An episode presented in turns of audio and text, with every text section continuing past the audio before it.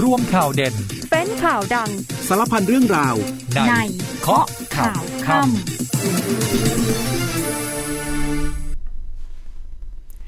สวัสดีครับ ต้อนรับคุณผู้ฟังทุกท่านนะครับก็สู่รายการเคาะข่าวค่ำนะครับ พบกันเป็นประจำทุกวันไม่เว้นวันหยุดนะฮะเจอกันได้ตั้งแต่วันจันทร์จนถึงวันอาทิตย์นะครับ 19นาฬิกา30 นาทีโดยประมาณจนถึง 20นาฬิกานะครับ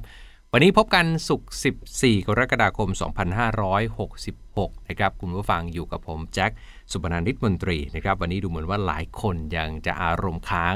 จากการโหวตนายกรัฐมนตรีคนที่ 30 ตั้งแต่เมื่อวานนะฮะ แต่ว่าวันนี้เองทางสำนักงานเลขาธิการสภาผู้แทนราษฎรได้มีการทำหนังสือเนี่ยเรียกประชุมร่วมรัฐสภาเพื่อเตรียมโหวต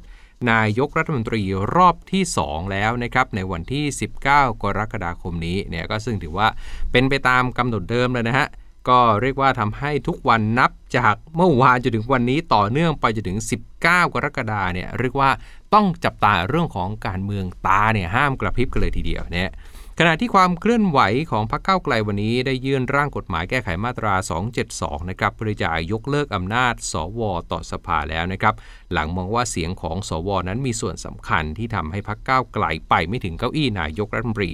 ส่วนฝั่งของสวเองก็มีรายงานนะครับว่ามีการคุยกันในวงสวบอกว่าอาจหยิบยกข้อบังคับการประชุมข้อที่ 41 ขึ้นมาบังคับใช้ในการประชุมเนี่ยเพื่อลงในการโหวตนายกรีครั้งหน้า ข้อบังคับ 41 ที่ว่า คือการเสนอยติเดิมที่ไม่ผ่านความเห็นชอบอีกครั้งจะทำไม่ได้ ซึ่งครั้งนี้ก็คือหมายถึงยติโหวตเลือกนายกรัฐมนตรีครั้งหน้าเนี่ยจะไม่สามารถเสนอชื่อของคุณพิธาอ่าชื่อของคุณพิธาได้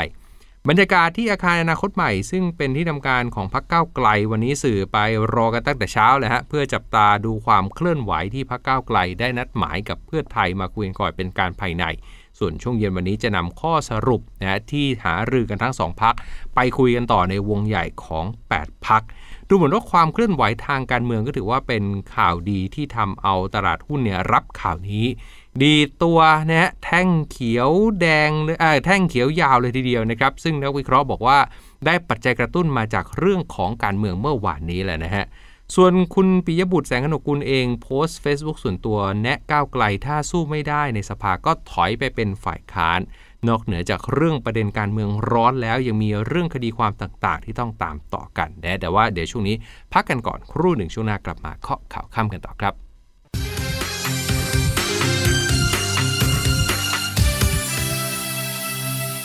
กลับมาเคาะข่าวค่ำกันต่อนะฮะอะสักครู่ช่วงแรกลืมแจ้งไปนะครับ เราเริ่มกลับมาไลฟ์ผ่านทาง Facebook กันแล้วด้วยนะครับ ผ่าน Facebook Page ศูนย์ข่าววิทยุกองทัพบกเนี่ยสามารถเข้ามาทักทายแล้วก็ร่วมพูดคุยกันผ่าน Facebook กันได้ด้วยนะครับ อีกหนึ่งช่องทาง อะช่วงนี้ไล่เลียงประเด็นทางการเมืองกันหน่อยนะฮะเรื่องของการแก้ไขมาตรา 272 ในช่วงบ่ายวันนี้เองก้าวไกลเดินเกมต่อด้วยการยื่นร่าง แก้ไขมาตรา 272 ต่อประธานรัฐสภาเนี่ยมาตรา 272 คือเรื่องของการให้ยกเลิกอำนาจของสวในการเลือกนายก โดยเลขาธิการพักก้าวไกลคุณชัยธวัฒน์ตุลาธนบอกว่า การที่สวส่วนใหญ่งดออกเสียง บางส่วนไม่มาประชุมไม่ประสงค์ที่จะใช้สิทธิ์ หากเป็นแบบนี้การเมืองจะถึงทางตัน ดังนั้นการยกเลิกอำนาจสวในการเลือกนายกน่าจะเป็นทางออกที่ดีที่สุดสำหรับการมายื่นเรื่องวันนี้ได้แจ้งพักเพื่อไทยทราบแล้วนะฮะ โดยก้าวไกลก็ได้เตรียมร่างนี้มาระยะหนึ่งแล้ว สมาชิกได้เซ็นเสนอร่างทิ้งไว้แล้ว แล้วก็ได้ข้อสรุปตรงกันว่าจะยื่นในวันนี้ เพื่อให้การดำเนินการเป็นไปได้เร็วที่สุด เชื่อว่าการยื่นข้อเสนอนี้ สวน่าจะยินดีเนี่ย คุณชัยธวัฒน์บอกว่าก็ในเมื่อไม่ออกเสียงในเมื่อไม่มาประชุม ก็ไม่ต้องใช้สิทธิ์โหวตนายกไปเสียเลยเนี่ยเชื่อว่าเรื่องนี้นะคุณชัยวัฒน์บอกว่าไม่มีปัญหา เพราะว่าร่างแก้ไขเพิ่มเติมที่ยกเลิกมาตรา 272 นั้นไม่ใช่เรื่องใหม่อะไร เคยมีการเสนอไปแล้วหลายครั้งในสภาสมัยที่แล้ว และครั้งนั้นพักที่เป็นฝั่งรัฐบาล อย่างภูมิใจไทยอย่างประชาธิปัตย์ก็ออกเสียงให้มาโดยตลอด แล้วก็เห็นด้วยกับการยกเลิกมาตรา 272 ซึ่งเชื่อว่าครั้งนี้ถ้าเสนอเข้าไปก็ไม่น่าจะมีปัญหาอะไร ด้านอาจารย์วันนอลงมารับเอกสารด้วยตัวเองนะฮะเปิดเผยว่าได้ให้เจ้าหน้าที่ของสภาตรวจสอบความถูกต้อง ความครบถ้วนของรายชื่อของเอกสารที่มายื่น แล้วก็จะดำเนินการต่อตามขั้นตอนต่อไป ตามความประสงค์ของก้าวไกลที่มายื่นในวันนี้ ขั้นตอนแรกเนี่ยอาจารย์วันนอบอกว่าเดี๋ยวจะนำเอกสารเนี่ยไปตรวจสอบรายชื่อว่าครบถ้วนถูกต้องหรือไม่เนี่ยและจะตรวจสอบสิ่งที่แก้ไขนั้น ถูกต้องตามข้อบังคับต่างๆ หรือเปล่าจะดำเนินการให้เร็วที่สุดเพราะเป็นเรื่องเร่งด่วน ส่วนเรื่องของการนัดประชุมรัฐสภาเพื่อโหวตเลือกนายกรัฐมนตรีในครั้งที่ 2 ได้ให้เลขาสภาเนี่ยออกหนังสือนัดประชุมร่วมของรัฐสภาแล้วนะครับ ซึ่งก็นัดหมายกัน 19 กรกฎาคมเวลา9โมงครึ่ง โดยวาระในการประชุมคือการพิจารณาให้ความเห็นชอบ บุคคลที่จะมาเป็นนายกรัฐมนตรีตามรัฐธรรมนูญนะครับ เดี๋ยวก็ดูกันนะครับว่ากระบวนการต่างๆเนี่ยก็จะนะเป็นไปตามที่เราเห็นกันเมื่อวันที่ 13 ก็คือจะมีคนนึงเสนอชื่อนะและชื่อนั้นก็ต้องได้รับการรับรองจากสมาชิก จากนั้นก็จะเข้าสู่การโหวตต่อไปเนี่ยมีความเห็นจากฝั่งสว เช่นเดียวกันนะครับ อย่างคุณเสรีสุวรรณพานนท์บอกว่า การเสนอให้ยกมายกเลิกมาตรา 272 เพื่อปิดสวิตสว ไม่ให้สว เลือกนายกเนี่ยเนี่ย สวเสรีบอกว่าเป็นไปไม่ได้ เพราะเนี่ยการที่จะยกเลิกกฎหมายดังกล่าวที่ว่าเนี่ยต้องใช้เสียงสวเข้าไปพิจารณาด้วยไม่น้อยกว่า1ใน 3 ซึ่งเคยทำมาแล้ว แล้วก็เป็นไปไม่ได้ที่สวจะปิดสวิตตัวเอง มองว่าวันนี้จะปิดสวิตสวหรือ discredit สวลดความน่าเชื่อถือของสวเพื่อนำมาวิพากษ์วิจารณ์ในสังคมเท่านั้น ไม่มีผลต่อการเปลี่ยนแปลงใด ๆ เนี่ย คุณเสรีระบุด้วยนะครับว่าตอนนี้ก้าวไกลทำอะไรไม่ได้แล้ว เพราะอยู่ในช่วงของการลงมติเลือกนายก สิ่งที่ทำได้คือต้องหาเสียงสนับสนุนจากรัฐสภาให้ได้ 376เนี่ยซึ่งเสียงนั้นอาจจะไม่จำเป็นต้องง้อเสียงสวก็ได้ เสียงสอสอฝ่ายเดียวก็ทำได้ เพราะสสมี 500 เสียงเนี่ยก็ไปรวมในฝั่งของสสให้ได้ 376 ก็สามารถเป็นนายกได้แล้ว ไม่จำเป็นต้องมาปิดสวิตสวให้ยุ่งยาก ส่วนท่าที่ของสวหลังจากนี้ก็อยู่ที่ว่ามีจิตสำนึกรับผิดชอบในการทำหน้าที่มากน้อยแค่ไหน ถ้ามัวไปห่วงเสียงกดดัน กลัวเสียงกร่นด่าของฝ่ายที่ไม่ชอบ คุณเสรีบอกว่าเอ๊ะก็เหมือนสวจะไม่รับผิดชอบเอาตัวรอดดังนั้น วุฒิสภาต้องยึดหลักให้มั่นทำในสิ่งที่ถูกต้องเป็นเรื่องที่ดีที่สุด เพราะเป็นหลักการที่เป็นประโยชน์กับคนทั้งประเทศ ไม่ใช่แค่ทำตามเรื่องที่บางกลุ่มออกมาเรียกร้อง คุณเสรียืนยันครับตอนนี้ไม่ต้องพูดเรื่อง ก้าวไกลยอมลดเพดานไม่แก้ไขมาตรา1นึเนี่ยสว ก็อาจจะไม่ได้หยิบเรื่องนี้มาพิจารณา เพราะสำหรับตนจะไม่นำเรื่องนี้มาพิจารณาแล้ว ที่ผ่านมาเป็นเครื่องยืนยันได้ทั้งเจตนาทั้งการกระทำดังนั้นต่อให้เนี่ยเสนอว่าจะไม่แก้ไขมาตรา1นึก็ไม่ได้มีหลักประกันอะไรว่าวันพรุ่งนี้เนี่ยทางก้าวไกลจะไม่หยิบเรื่องนี้มาแก้ไขอีก อาจจะมีการกลับจากหน้ามือเป็นหลังมืออีกหรือเปล่าเนี่ยสวเสรีตั้งข้อสังเกตไว้แบบนั้น ส่วนกรณีที่มีข่าวว่าวุฒิสมาชิกเองเตรียมใช้ข้อบังคับที่ 41 ในการประชุมรัฐสภาเนี่ยก็คือยัตติอะไรก็แล้วแต่ที่เคยเสนอมาแล้ว และถูกตีตกไปจะไม่สามารถหยิบยกมาเสนอใหม่ได้ อย่างเช่น เรื่องของการเสนอชื่อคุณพิธาเป็นนายกเป็นต้นเนี่ยเรื่องนี้คุณเสรีคุณเสรีบอกว่าแค่คุยกันในกลุ่มสวเท่านั้น แต่เดี๋ยวขอรอดูท่าทีของ 8 พักก่อนว่าเขาจะเสนอชื่อใครในการโหวตครั้งต่อไป ยืนยันว่าสวไม่ได้มีใบสั่งจากใคร แต่เป็นเรื่องที่สวต้องพิจารณาด้วยวุฒิภาวะของสวเอง ส่วนความเห็นของคุณประเสริฐจันทรรวงทองเลขาธิการพรรคเพื่อไทยบอกว่า การแก้ไขมาตรา 272 นั้นไม่ใช่เรื่องง่าย ย้ำฮะตอนนี้ต้องมีแผน 2โหวตครั้งที่ 2 ไม่มีอะไรใหม่ ผลก็คงเปลี่ยนไปไม่มาก ส่วนหัวหน้าพักเพื่อไทยคือนายแพทย์ชรนานสีแก้วให้สัมภาษณ์ถึงกระแสข่าว บอกว่าพักคู่รัฐบาลเดิม 188 เสียงเนี่ยอาจจะไปจับมือกับวุฒิสภา 250 เสียง เพื่อเสนอชื่อของพลเอกประวิทย์นะฮะแคนดิเดตจากพลังประชารัฐขึ้นมาแข่งตำแหน่งเก้าอี้นายกรัฐมนตรีในการโหวตครั้งหน้า โดยอ้างเหตุผลว่าก็ 8 พักจัดตั้งรัฐบาล แล้วมันไปต่อไม่ได้ เพราะรวมเสียงเนี่ยไม่สามารถรวมเสียงได้เกิน 376 เสียงเนี่ย ซึ่งนะเรื่องนี้คุณหมอชนน่านบอกว่าส่วนตัวกังวลกับกระแสข่าวเรื่องนี้ เป็นเรื่องที่ยากที่จะประเมินว่าเรื่องดังกล่าวจะเกิดขึ้นจริงหรือไม่ ซึ่ง 8พักร่วมอาจจะต้องมาหาทางกันว่าจะทำเรื่องนี้อย่างไร เพื่อไม่ให้เรื่องดังกล่าวเกิดขึ้นเนี่ยจะทำยังไงไม่ให้เขาชนะเรา โดยจะต้องไปปรึกษาหารือกันใน 8พักร่วม แต่เบื้องต้นเนี่ยจะหารือร่วมกับก้าวไกลก่อนในช่วงเย็นวันนี้ เมื่อถามถึงการแก้เกมเพื่อรับมือกับสวเนี่ยหากยืนยันจะเสนอชื่อคุณพิธาอีก คุณหมอชนานบอกว่า 8พักร่วมต้องหารือกัน ส่วนความเป็นไปได้ในการเปลี่ยนชื่อแคนดิเดตนายก เป็นคนอื่นแทนคุณพิธาเพื่อตัดปัญหาเสียงข้างน้อยที่จะเสนอแข่งขันหรือไม่เนี่ยคุณหมอชนานบอกว่าก็ขึ้นอยู่กับการพูดคุยของทั้ง 8พักร่วมที่ว่านี้เนี่ยขณะที่ชื่อของแคนดิเดตนายกเพื่อไทยเองคุณเศรษฐาทวีสินวันนี้ก็กล่าวถึงกรณีผลโหวตนายกเมื่อวานเนี่ยคุณเศรษฐาบอกว่ารู้สึกไม่ค่อยสบายใจเท่าไหร่เรื่องของผลการโหวต เพราะคิดว่าน่าจะผ่านไปด้วยดี ส่วนหากข้อบังคับระบุว่าต้องเสนอชื่อบุคคลอื่นขึ้นมาประกบ แล้วมีการเสนอชื่อคนจากเพื่อไทยขึ้นมา เรื่องนี้ยังไม่ได้คุยกับใครนะครับ แต่ถ้าเกิดมีการปิดสวิตสวได้การโหวตจะราบรื่นหรือเปล่านักข่าวถามแบบนี้ คุณเศรษฐาบอกว่าเรื่องนี้มีการคุยกันมานานมากคำว่าปิดสวิตดูเหมือนฟังแล้วไม่ค่อยดีเท่าไหร่ เรื่องนี้คงเกิดขึ้นลำบากเพราะการโหวตโหวตไปแล้ว แต่อย่างไรก็ตามคงต้องฟังความคิดเห็นทั้ง 8พักร่วม เรื่องที่ 2 ถามว่าเอ๊ะมีความกังวลหรือเปล่าที่การโหวตรอบ 2 อาจจะเสนอชื่อคนอื่น อย่างเช่น ชื่อของพลเอกประวิตยขึ้นมาแข่งเนี่ยคุณเศรษฐาบอกว่าไม่ทราบว่าจะมีการเสนอชื่อตรงนี้หรือไม่ แต่ถ้าดูตามคณิตศาสตร์การเมืองแล้วคิดว่าเป็นไปลำบาก เพราะพลังประชารัฐมีอยู่แค่ 40 กว่าเสียงเนี่ยนักข่าวก็ถามต่อว่าเอ๊ะแล้วเสียงของสว ยากที่จะได้มา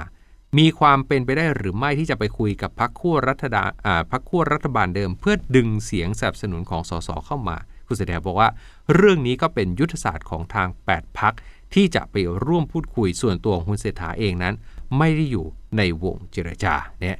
แต่ที่น่าจับตาฮะคุณผู้ฟังฮะ ก็คือความเคลื่อนไหวทางเศรษฐกิจครับดูเหมือนว่าตลาดหุ้นไทยจริงๆ บวกมาแต่เมื่อวานแต่วันนี้บวกแรงนะในเซ็ตเนี่ยแท่งเขียวยาวเลยบวกไป 23.90 จุดเนี่ยเซ็ตวันนี้ปิดไป 1,517.92 จุดเนี่ยเรียกว่ารับข่าวนายกเปลี่ยนควรน่าจับตาเพราะมีความเห็นจากนักวิเคราะห์ ชี้ว่าปัจจัยหลักที่ดันตลาดพุ่งคือแคนดิเดตจากเพื่อไทยเนี่ยเนื่องจากการเสนอชื่อของคุณพิธาเมื่อวานเนี่ยไม่สามารถผ่านด่านสวไปได้ ทำให้นักลงทุนมองโอกาสที่พรรคก้าวไกลจะขึ้นเป็นแกนนำจัดตั้งรัฐบาลนั้นลดลง และมีโอกาสที่จะต้องเปลี่ยนแคนดิเดตนายกรัฐมนตรีขึ้นมา อาจจะเป็นหนึ่งใน 8พักร่วมอย่างเช่น เพื่อไทยที่มาอันดับ 2 เองนะครับ ซึ่งก็เป็นคนที่รับการยอมรับจากภาคเศรษฐกิจจากภาคการลงทุนมากกว่า รวมทั้งมองว่าหากโอกาสของก้าวไกลลดลงเนี่ย หุ้นกลุ่มทุนใหญ่ที่ก่อนหน้านี้ปรับตัวลงจากความกังวลของนโยบายก้าวไกลก็มีโอกาสฟื้นตัวในระยะถัดไปนะฮะอะเดี๋ยวช่วงนี้พักการเมืองกันสักครู่ไปฟังภารกิจทหารกันนะฮะแล้วก็ช่วงหน้ากลับมาติดตามเรื่องราวต่างๆที่น่าสนใจกันต่อช่วงนี้พักกันครู่เดียวครับกองทัพบกยังคงดำเนินทุกกิจกรรมเพื่อช่วยเหลือประชาชนในทุกพื้นที่ทั่วประเทศ เริ่มกันที่กรมทหารม้าที่ 5 รักษาพระองค์ส่งกำลังพลจิตอาสาพร้อมรถบรรทุกน้ำ ออกจากจ่ายน้ำเพื่อบรรเทาความเดือดร้อนให้กับประชาชนจำนวน 6,000 ลิตร ในพื้นที่หมู่ที่ 8 ตำบลหนองปลาไหล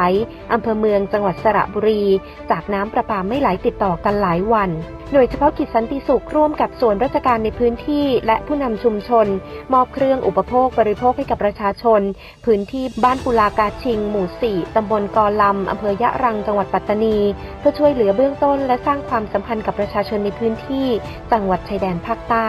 กองพันฐานราบที่ 3 กรมฐานราบที่ 3 ออกบริการตัดผมเคลื่อนที่ฟรีให้กับนักเรียนและประชาชน ณ บ้านนางาม ตำบลนางาม อำเภอเรนูนคร จังหวัดนครพนม เพื่อช่วยลดค่าใช้จ่ายให้กับครอบครัว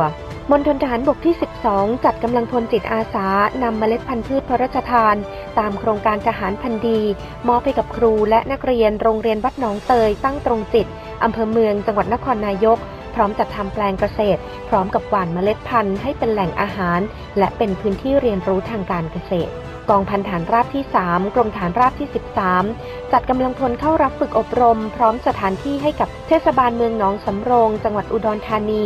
จัดกิจกรรมฝึกอบรมอาสาสมัครป้องกันภัยฝ่ายพลเรือน ประจำปี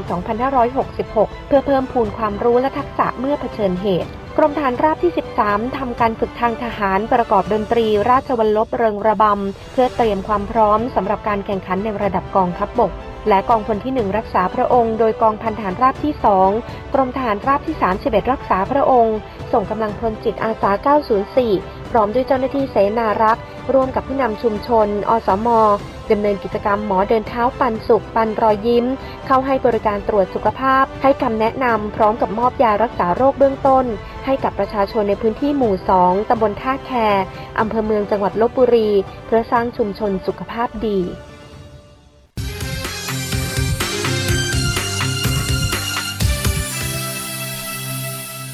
19นาฬิกา49 นาทีกลับมาเคาะข่าวกันต่อนะยังมีเก็บตกไร่เรียงประเด็นทางการเมืองเล็กๆ น้อยๆนะวันนี้มีความเห็นของคุณปิยบุตรปิยบุตรแสงกนกกุลนะเลขาธิการคณะก้าวหน้าได้ออกมาโพสต์ข้อความใน Facebook ส่วนตัว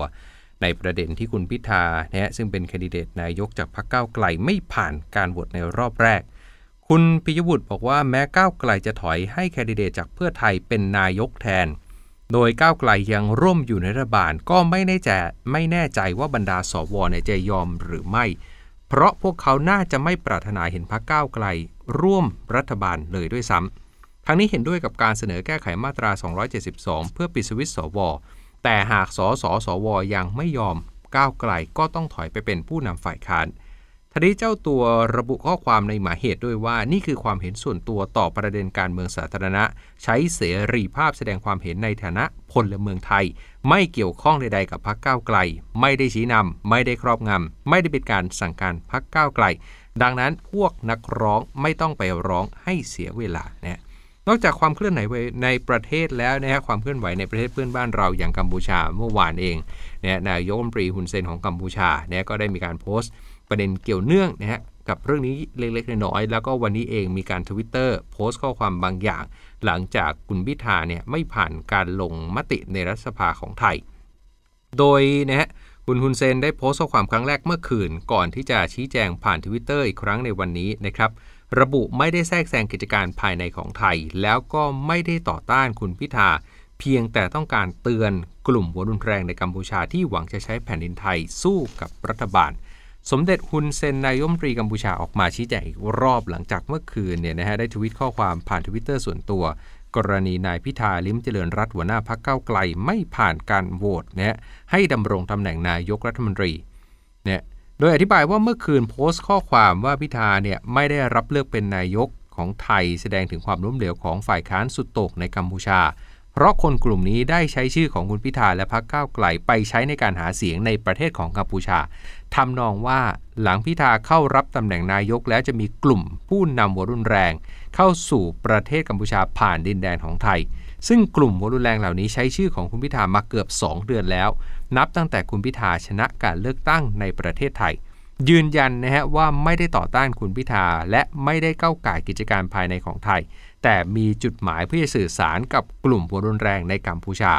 ว่าความปรารถนาของพวกเขาจะละลายเหมือนเกลือในน้ำเนี่ยหลังจากโพสต์ข้อความไปก็มีคนไทยมาแสดงความคิดเห็นเป็นภาษาไทยจำนวนมากนี่ยแต่พอยต์หลักๆ ที่ต้องการสื่อสารกับคนไทยคือ1เนี่ย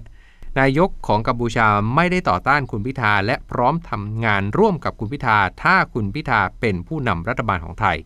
2. ตนเองเคารพในการตัดสินใจของพี่น้องประชาชนคนไทย และไม่ก้าวไก่กิจการภายในของประเทศไทย 3. พร้อมทำงานร่วมกับผู้นำประเทศไทย ไม่ว่าจะเป็นใคร ไม่ว่าจะเป็นพรรคการเมืองไหนก็ตาม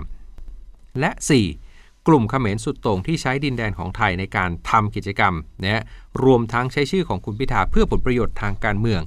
ควรหยุดการกระทำที่อาศัยลมหายใจของผู้อื่นเพื่อทำลายชาติของตนเอง โดยเฉพาะหยุดใช้ชื่อของคุณพิธาเพื่อทำการต่อต้านรัฐบาลกัมพูชา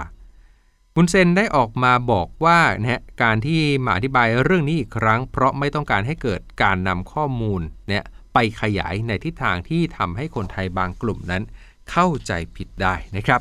อะปรับเปลี่ยนอารมณ์จากเรื่องการเมืองร้อนๆ มาดูอีกเรื่องหนึ่งไม่แน่ใจจะร้อนยิ่งกว่าหรือเปล่า เนื่องจากว่าเนี่ย เครือข่ายสหกรณ์ผู้เลี้ยงไก่ไข่ประกาศปรับขึ้นราคาไข่หน้าฟาร์มจากฟองละ3บาท80 เป็นฟองละ 4 บาท มีผลตั้งแต่วันนี้ 14 กรกฎาคมเป็นต้นไปเรียบร้อยแล้วเนี่ยล่าสุดทีมข่าวของเราลงพื้นที่ไปสำรวจแผงไข่ย่านห้วยขวางเนี่ยพ่อค้าแม่ค้าบอกว่าช่วงกลางเดือนที่ผ่านมายอดขายส่งตัว ขณะที่ราคาจำหน่ายยังปรับขึ้นต่อเนื่อง ส่งผลให้บรรดาลูกค้าประจำชะลอการซื้อ ลดปริมาณคำสั่งซื้อเนี่ย การที่ราคาไข่เพิ่มขึ้นเนี่ยก็กระทบตั้งแต่ร้านขายเนี่ยขายปลีกขายส่งไข่ไก่ รวมถึงร้านอื่นๆ ที่เอาไข่ไปทำอาหารต่อ อย่างร้านบัวลอยไข่หวานร้านข้าวไข่เจียว ต้องปรับขึ้นราคาพอปรับราคายอดขายก็ลดลง คนเองก็เดือดร้อน อย่างไรก็ตามเรียกร้องให้หน่วยงานที่เกี่ยวข้องเร่งช่วยเหลือชะลอราคาไข่เนี่ยอย่าเพิ่งปรับอีกเลย นี่ยอย่างไรก็ตามต้องติดตามปัจจัยที่ทำให้ราคาไข่ไก่เพิ่มสูงขึ้น หลักๆกก็มาจากต้นทุน วัตถุดิบอาหารสัตว์นะตอนนี้ดูเหมือนว่าจะลดลงแล้วหรือเปล่า แต่ว่าเรื่องของราคาพลังงานก็ยังคงปรับสูงขึ้น ค่าไฟของฟาร์มที่เลี้ยงไก่อะไรประมาณนั้น ก็ทำให้ค่าขนส่งนะค่าไฟเนี่ยก็แพงขึ้น ตลอดจนเรื่องของภัยแล้งอากาศร้อน บางคนบอกไก่เครียด ก็ทำให้ผลผลิตของไข่ไก่ลดลง แล้วก็ปริมาณไข่ลดลงแล้วแล้วไข่ก็ไซส์เล็กลงด้วยนะฮะขยับมาดูคดีนี้กันหน่อยนะ คุณผู้ฟังยังจำนะฮะเคสเรื่องของการรักผู้กันเท่าไหร่ชื่อของบอยเนียนกริปได้หรือเปล่าเนี่ยล่าสุดตำรวจให้ประกันเสียบอยและภรรยาผู้ต้องหาเอี่ยวเนี่ยคดีรีดเว็บพนัน 140 ล้าน หลังถูกจับคาสนามบินดอนเมืองเมื่อกลางดึกที่ผ่านมา โดยชุดเฉพาะกิจของกองปราบนะฮะแล้วก็ ของตอมเนี่ยนะฮะได้เข้าควบคุมตัวนะฮะนายบอยอายุ 38 ปี ตอนที่กำลังเดินทางกลับจากสิงคโปร์เนี่ยมาถึงไทยช่วงประมาณเที่ยงคืนกว่าๆเนี่ยโดยทางตอมได้คุมตัวนายวีระหรือว่านายบอยเนี่ยไปทำบันทึกการจับกลุ่ม เจ้าตัวบอกสั้นๆ แค่ว่าไม่ได้ตบทรัพย์ตามที่ถูกกล่าวหา และก็ปฏิเสธทุกข้อกล่าวหา ก่อนที่ถูกส่งตัวไปเนี่ยสอบสวนที่สพแสนสุขที่ชลบุรีบ่ายวันนี้เองนะฮะ ตำรวจจะให้ประกันตัวนายบอยและภรรยาในวงเงินคนละ 2 0 0แสนเนื่องจากว่าพฤติการเนี่ยไม่ได้หลบหนี และให้การเป็นประโยชน์ต่อรูปคดี ซึ่งหลังจากนี้อาจจะต้องมีการเรียกนายบอยกลับมาให้ข้อมูลอีกครั้ง พร้อมขยายผลเนี่ยไปดำเนินการกับผู้ที่เกี่ยวข้องต่อไปในสัปดาห์หน้า อีกหนึ่งคดีที่อยู่ในความสนใจของพี่น้องประชาชนเนี่ยกับเหตุฆ่าหันศพนักอสังหา ริมทรัพย์ชาวเยอรมันวัย 62 ปีเนี่ยตำรวจจับผู้ต้องหาตามหมายจับได้ครบทั้ง 3 รายแล้ว คนสุดท้ายเนี่ยถูกจับที่กาญจนบุรี ชื่อว่านายชารุคาฮีมอุดดิน อายุ 27 ปีเนี่ยสัญชาติไทยเชื้อชาติปากีสถานเนี่ยซึ่งเป็นผู้ต้องหาที่ปรากฏอยู่ในภาพของกล้องวงจรปิดตอนที่นั่งอยู่ท้ายกระบะจับตู้แช่แข็งขนศพเนี่ยมีรายงานตลอดทั้งคืนว่าเจ้าหน้าที่ได้สอบปากคำนายชารุกเนี่ยนานหลายชั่วโมง มีทนายมีญาติเข้ารับฟังด้วยเจ้าตัวให้ความร่วมมือเป็นอย่างดี แต่ก็ปฏิเสธทุกข้อกล่าวหาบอกว่าเดี๋ยวไปให้การในชั้นศาลเนี่ยวันนี้ตำรวจคุมตัวผู้ต้องหารายนี้ไปฝากขังที่ศาลจังหวัดพัทยาแล้วนะครับ ยอมรับว่ากลัวแล้วไม่ได้ลงมือทำไม่ได้เป็นคนฆ่า พี่ชายของผู้ต้องหาเนี่ยเปิดเผยว่าน้องชายตอนนี้กลัวมากเนี่ยยืนยันไม่ได้เป็นคนลงมือ แต่บังเอิญบังเอิญไปรู้จักกับกลุ่มผู้ต้องหาเนี่ยก็เลยถูกบังคับให้ร่วมขบวนการ โดยถูกขู่ว่าจะฆ่าพ่อฆ่าแม่นำตัวน้องสาวกับภรรยาไปขายที่ประเทศเพื่อนบ้านด้วยก็เลยยอมนะก็เลยหลงเข้าไปอยู่ในกลุ่มก้อนขบวนเดียวกันนี้เนี่ยทางครอบครัวบอกว่าเดี๋ยวจะทำหนังสือถึงบิ๊กโจ๊กพลตำรวจเอกสุรเชษฐ์หักพานเพื่อขอความช่วยเหลือนายชาวลุกด้วยนะครับ มีอีกเรื่องหนึ่งฮะใครเคยไปต่อทะเบียนแถวแถวขนส่งที่จะดูจักหรือเปล่าเนี่ยเวลาเราขับฉลับฉลับเข้าไปเนี่ยจะมีพี่ๆมอเตอร์ไซค์เนี่ยมาเคาะกระจกรถอาสาเป็นนายหน้าวิ่งต่อทะเบียนนะครับล่าสุดทางรองผู้กำกับของสอนอบางซื่อพร้อมตำรวจลงพื้นที่ หลังจากได้รับเรื่องร้องเรียนจากประชาชนคนที่มาใช้บริการที่ขนส่งทางบก บอกว่ามีแก๊งมิจฉาชีพเนี่ยจะขี่มอเตอร์ไซค์มาประกบรถยนต์ แล้วก็เคาะกระจกอ้างว่าเป็นนายหน้า เดี๋ยวรับทำทะเบียนให้ เดี๋ยวรับต่อพรบต่อภาษีให้เนี่ยแล้วก็จะขับขี่มอเตอร์ไซค์เนี่ยวนเวียนไปมา